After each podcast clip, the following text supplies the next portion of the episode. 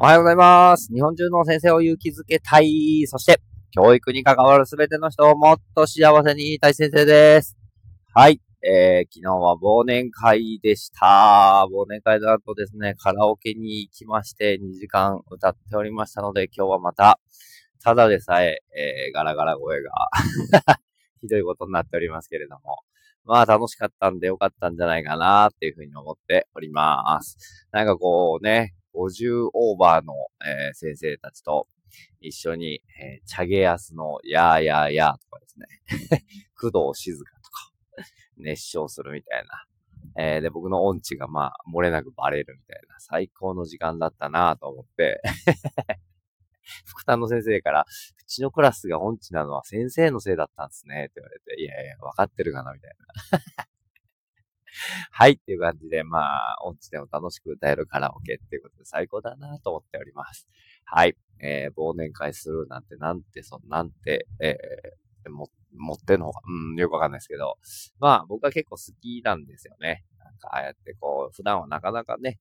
忙しくて喋れなかったりとか、仕事の話するけれども、それ以外の話ができないじゃないですか、なかなか。なので、まあ、たまにはいいんじゃないかなって。サラリーマンの時だと本当に週2回とか3回、まあなんていうのかな、先輩と飲みに行くぞとか、部でもね、週1とか、2週間に1回ぐらい結構飲みに行っていたので、それを考えれば、なんか全然こう、なんていうの、3ヶ月に1回とか、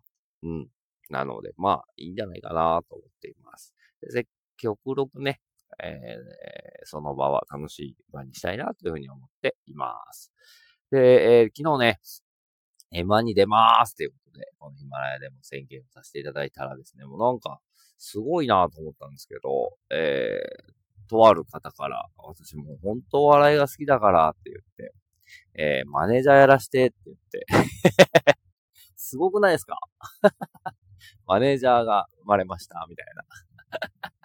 な。なんか、もう本当に、ありがたいなーって人に恵まれてるなーって思いながら、まだネタも、何にも決まっていない状況でマネージャーが生まれるっていう、なんかすごいなーと思っています。で、それ以外にも、最初のね、会社サラリーマンの時に同期だった、マリちゃんっていう子がいるんですけれども、ちょうど同じぐらいの時期に仕事をね、3年経ったぐらいの時に辞めて、その子は、ね、プロのシンガーになりたいって言って、もともと大学でハモネプに出ていて、めちゃくちゃ歌が上手かったんですよね。カラオケ行ってめっちゃ歌いっちゃ下手くそーとか言ってめっちゃ笑われたんですけど、そのプロのシンガーにもなってるマリちゃんがですね、辞めてボストンかどっかのね、大学声楽科みたいなところに入って帰ってきて今もプロのシンガーとして活躍されてるんですけど、が、こ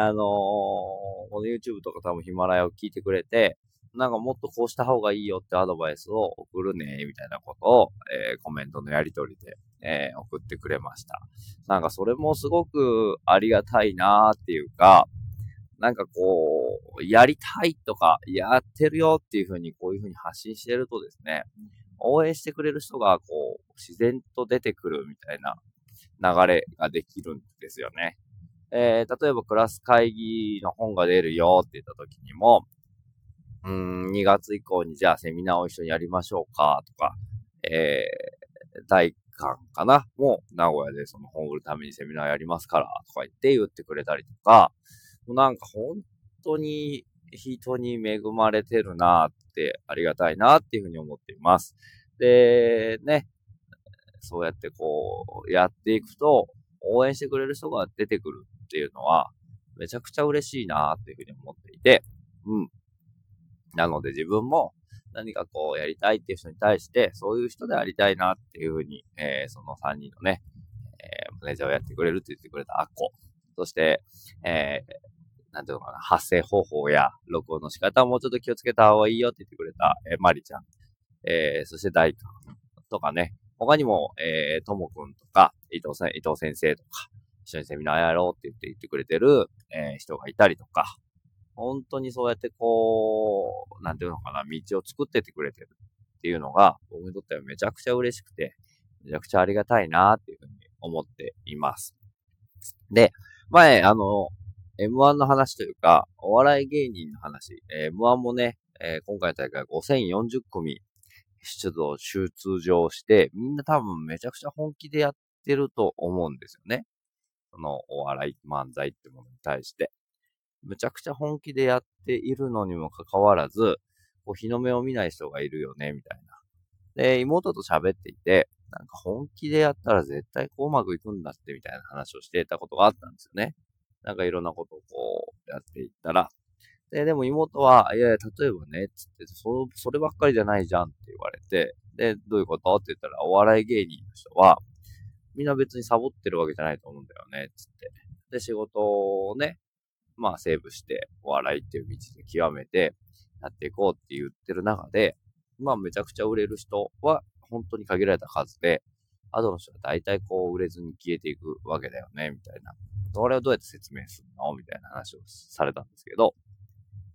説明というかどう思うって言われたので、ああ、そっか、と思って考えたんですよね。でも、まあもちろん本気でやってはいると思うんですけど、なんかこう、まあ需要と供給じゃないですけど、多分今求められている量に対しての、供給が多すぎるんですよね。だから例えばテレビで漫才が披露できるのは、まあ20組だったとしましょうと。で、M1 に出た、コンビは5040組になったかもしれないですけど、それ以外にももうすでに活躍している人たちが多分100組ぐらいはいますよね。で、そこを押しのけてさらに行く5040組の中なので、もうだいぶこう供給過多になっていますよね。で、それプラス、なんかこう、みんなが、50っていう努力をしているってなっていくと、やっぱり埋もれてっちゃうのかなって思うんですよね。めっちゃ頑張ってやってると思うんですよ。50っていう努力をね。でも、例えば50っていう努力をしている組が1000組あったとしましょう。そしたら、1組だけ70っていう努力をしている組があったら、もうそこだけが抜けていきますよね、まずね。1000組の中の1組が抜けていく。それプラス、多分、なんか思うのは、努力プラスなんかこうやっていない人がやっていないことにの発想力だと思うんですよね。今回その M1 の決勝に残ったかまいたちはもう完全にもうなんかちょっと違うね、もうセンスと努力できた人たちなんじゃないかなと思うんですけど、ぺこぱさんと、ミルクボーイさんはきっとこうなんかみんながやってそうだけどやっていなかったことを見つけて、こう広げていってるんじゃないかな。だから、努力かけるその得意性、他はやっていないことっていうので残っていくんじゃないかなっていうふうに思うんですよね。なんかオードリーが出てきた時もそうだったと思うんですけど、まあキャラ漫才って言われるものだったりするんですけど、そういうのも、なんかやっぱ人とは違うことをやっていかないと、そのめちゃくちゃたくさんいる中では目立っていけないな、残っていけたいなっていうふうに思っているんですね。目立つことがいいことかっていうとそうでもないんですけど、でもたくさんの中から残ろうとか、たくさんの中から、売れていこうっていう中ではそういうことが言えるんじゃないかなっていうふうに思っています。ね。だから頑張りゃいいってもんじゃなくて、もちろん頑張るこう、なんていうのかな、方向性も大事だし、それプラス、こうオリジナルな道を行くってこともすごく大事なんじゃないかなっていうふうに思っています。ということで、はい。24日でございますけれども、今日は、日直なので1日、まずは職員掃除から始めていきたいなと思っております。ということで、皆さんも、良い1日をお過ごしください。See you next time. バイバイ。